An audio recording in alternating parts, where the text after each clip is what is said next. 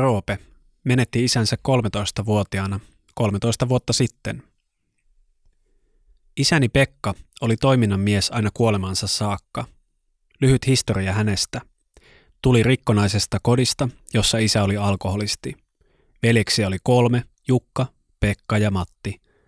Karkasi kotoa noin 16-vuotiaana ja pestautui sillinpyyntialukselle Pohjanmerelle. Oli siellä töissä jonkin aikaa, kunnes löysi itsensä Espanjasta ilman rahaa, passi sentään oli tallessa. Tarina kertoo, että hän meni kysymään kadunmieheltä, mistä täältä saa ruokaa. Kadunmies osoitti sormella kadun päähän, tuolta saat ruokaa. Isäl käveli sisään muukalaislegionan harjoitteluleirille, johon pestautui sotilaaksi. Hän joutui myös oikeisiin taistelutilanteisiin, ilmeisesti Pohjois-Afrikassa. Näki muun muassa, kun hänen silloiselta parhaalta kaverilta ammuttiin pää irti. Hän karkasi muukalaislegionasta, mikä oli rangaistava teko. Pääsi Suomeen kuitenkin ilman sen enempiä naarmuja ja lentokentällä vastassa oli äiti sekä poliisit. No niin poika, eiköhän lähdetä armeijaan. Kuten kuvitella saattaa, kutsuntaupseerin ilme mahtoi olla melkoinen, kun hän kuuli, mistä isä oli juuri kotiutunut. Suomen armeijaa hän ei siis käynyt. Isäni tuli duunari perheestä. Isänsä oli rekkakuski ja äitinsä suurtalouskokki. Rahaa ei siis ollut, eikä sen kummempia koulujakaan käyty, peruskoulua lukuun ottamatta – Kuitenkin äitini tavattuaan isä meni iltalukioon, koska ilman ylioppilaslakkia äitini ei suostunut menemään isäni kanssa naimisiin. Äitini ihastui isääni, kun hänellä oli purjevene ja moottoripyörä. Maailman siistein mies, kerrotaan äitini sanoneen. Isä suoritti luokkahyppäyksen ja löysi itsensä viettämästä aikaa kauppispoikien äitini opiskelukavereiden kanssa – Äitini kertoo joskus, että isä otti asiakseen mennä kirjastoon ja tankkasi kaikki, ihan oikeasti kaikki, kirjallisuuden tärkeimmät klassikot. Toisin kuin isäni itsestään luuli, hän ei ollutkaan tyhmä, vaan varsin fiksu. Minä synnyin vuonna 1993. Isäni suunnitteli ja rakensi meille kodin Ruskolle, Turun kupeeseen. Hän oli opetellut kirvesmiehen hommia ja oli niissä todella hyvä – Perheelämä oli ilmeisen hyvää. Äiti omissa töissään ja isä omissaan. Hommat luistivat. Siskoni syntyi vuonna 1995. Niin kauan kuin minä isäni tunsin, hän oli levoton sielu. Hänellä oli jatkuva kaukokaipuu ja massiivisia reissuja tehtiinkin melko usein. Tätä kuuluu jatkuneen jo ennen kuin minä edes synnyin. Isäni on valloittanut maailman korkeimpia vuoria Esim. Mont Blancin. Hän on vaeltanut Amazonin viidakossa. Reissaamaan ja vaeltamaan piti aina päästä. Uskon, että tämä oli isän pakokeino menneisyyden haamuista. Hän ei niistä juurikaan puhunut. Isä oli aina todella kova tekemään töitä ja erittäin pidetty ja karismaattinen tyyppi. Rehellinen ja oikeudenmukainen työmies – kun minä olin nuori, hänellä oli kaksi yritystä. Toinen oli erikoistunut vesivahinkosanerauksiin, toinen festivaaliproduktioihin. Töitä riitti ja niitä tehtiin liikaa. Isä oli huono sysäämään vastuuta työntekijöilleen ja tekikin itse valtavasti muidenkin hommia. Perheelämä oli tähän asti kuitenkin sujunut mallikkaasti, ainakin oman käsitykseni mukaan. Isäni oli kyllä aina todella auktoriteettia omaava tyyppi, jolle ei väitetty vastaan. Mutta hyvä ihminen joka tapauksessa, joka varmisti, ettei lapsiltaan puuttunut mitään. Seurasi burnout, ehkä useampikin. Isä sai diagnoosin kaksisuuntaisesta mielialahäiriöstä vuonna 2003. Hän alkoi syömään vahvoja mielialalääkkeitä on and off. Välillä lääkkeet eivät maistuneet, ja se näkyy myös perheemme arjessa. Surullisimpia muistoja isästäni on, kun hän öristen joi tuskaansa viinaa autotallissamme, minun ja siskoni ollessa ilman äitiä kotona. Hän löi minua pari kertaa, ei pahasti, mutta löi kuitenkin. Siskooni hän ei onneksi koskenut, ainakaan tietääkseni. Hän käytti myös lääkkeitä ja viinaa sekaisin ja sekoli entistä pahemmin.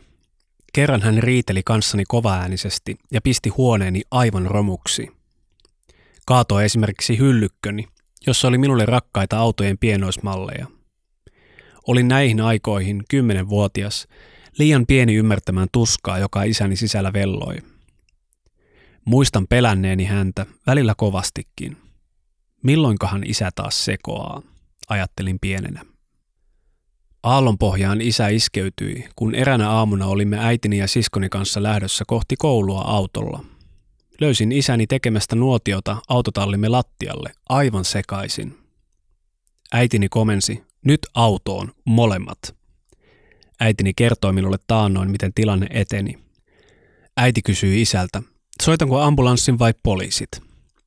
Isä valitsi ambulanssin ja se kartoikin pihamme ennen pitkää. Isä lähti ilmeisen rauhallisesti mukaan, mutta puolessa välissä matkaa hän kimmastui jostain ja karkasi ambulanssista liikennevaloissa. Hänet etsintä kuulutettiin. Hän oli sen verran sekaisin, että säilöön hänet tarvitsi saada.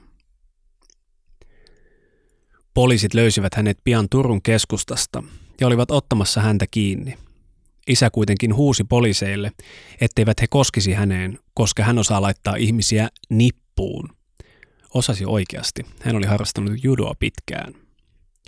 Poliisit uskoivat ja saivat ilman sen kummempaa voimankäyttöä hänet mukaansa. Isä päätyi suljetulle osastolle noin kuukaudeksi. Tästä muutama vuosi eteenpäin vuoteen 2007. Vanhempani erosivat äitini toiveesta. Hän ei jaksanut enää isääni eikä hänen sairauttaan. Mitta oli täysi. Isä muutti pois kotoamme Turun keskustaan. Hän päätti lähteä Intiaan seikkailulle. Sille tielle hän myös jäi. Muistaakseni viimeisessä yhteydenotossaan hän kirjoitti tekstiviestitse, ettei halua olla kanssamme missään tekemisissä. Isäni Pekka kuoli 5.11.2007. Kuolinsyy-raportissa lukee viidakkokuume. Itse olen aina ollut joksinkin skeptinen tuosta kuolinsyystä, mutta joka tapauksessa isää ei enää ole. Tulen ikuisesti muistamaan sen päivän, kun olin yksin kotona koulun jälkeen ja pihamme kartoi harmaa Toyota Korolla. Ulos astui kaksi miestä, poliisin virkamerkit kaulassa. Oveen koputettiin, menin avaamaan. Hei, onko äitisi kotona? Vastasin, että ei, hän on vielä töissä. Mitä on tapahtunut? Poliisit eivät suostuneet kertomaan mitään ja jälkeenpäin ajateltuna hyvä niin. He tulivat myöhemmin samana päivänä uudestaan ja kertoivat äidilleni suru-uutisen. Hän purskahti itkuun ja tuli eteisestä sanoen itkun sekaisesti. Pekka on kuollut. Muistan, kun suorastaan räjähdin itkuun ja huusin, mulla ei enää ole isää. Siitä alkoi surutyö. Isäni polttohaudattiin Intiassa ja urna tuotiin Suomeen. Hänet haudattiin Airistolle, paikkaan, jossa purjehdimme usein, kun olin pieni. Äitini kanssa itkimme muistaakseni monta viikkoa, mutta siskoni ei osallistunut itkokuoroomme. Elämä kuitenkin jatkui pikkuhiljaa ja hiljalleen olimme kaikki sitä mieltä, että oli helpottavaa, että hänen raastava elämänsä tuli päätökseen, ja vieläpä tavalla, joka oli hänelle hyvin ominainen, kesken seikkailun. Kului kymmenen vuotta. Ajattelin kyllä isäni, mutta en varsinaisesti ikävönyt häntä juurikaan. Hänestä oli jäänyt paha maku suuhun, paskan jätkän leima. Kävin lukion ja ammattikorkean ja olin jo uraputkessa – kunnes itse sairastuin masennukseen ja sain burnoutin.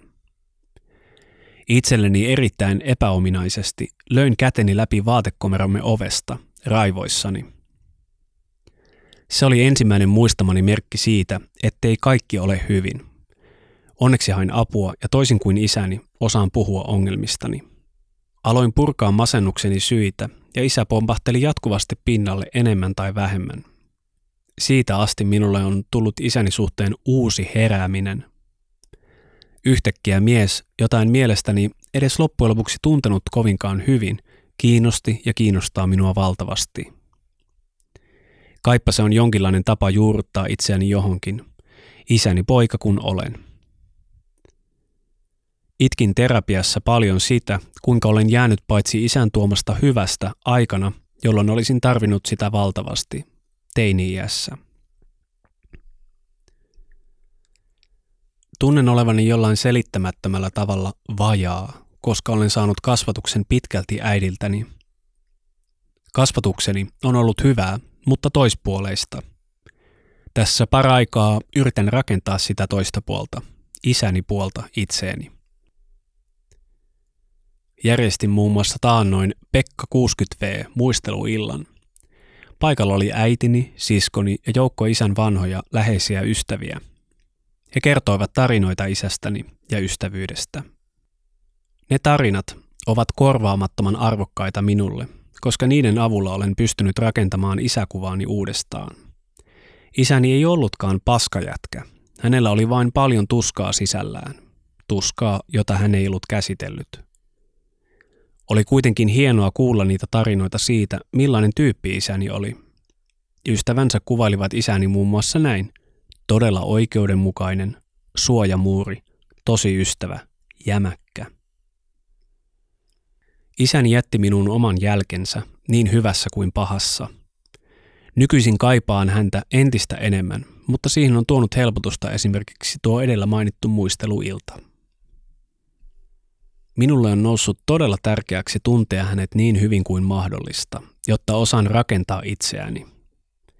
Tunnen, että olen onnistunut siinä ja olen kovaa vauhtia matkalla siihen, mitä oikeasti olen. Pikkuhiljaa olen onnistunut raottamaan sitä itse itseni ympärille rakentamaani suojamuuria, jonka isäni teot ja poismeno ovat aiheuttaneet.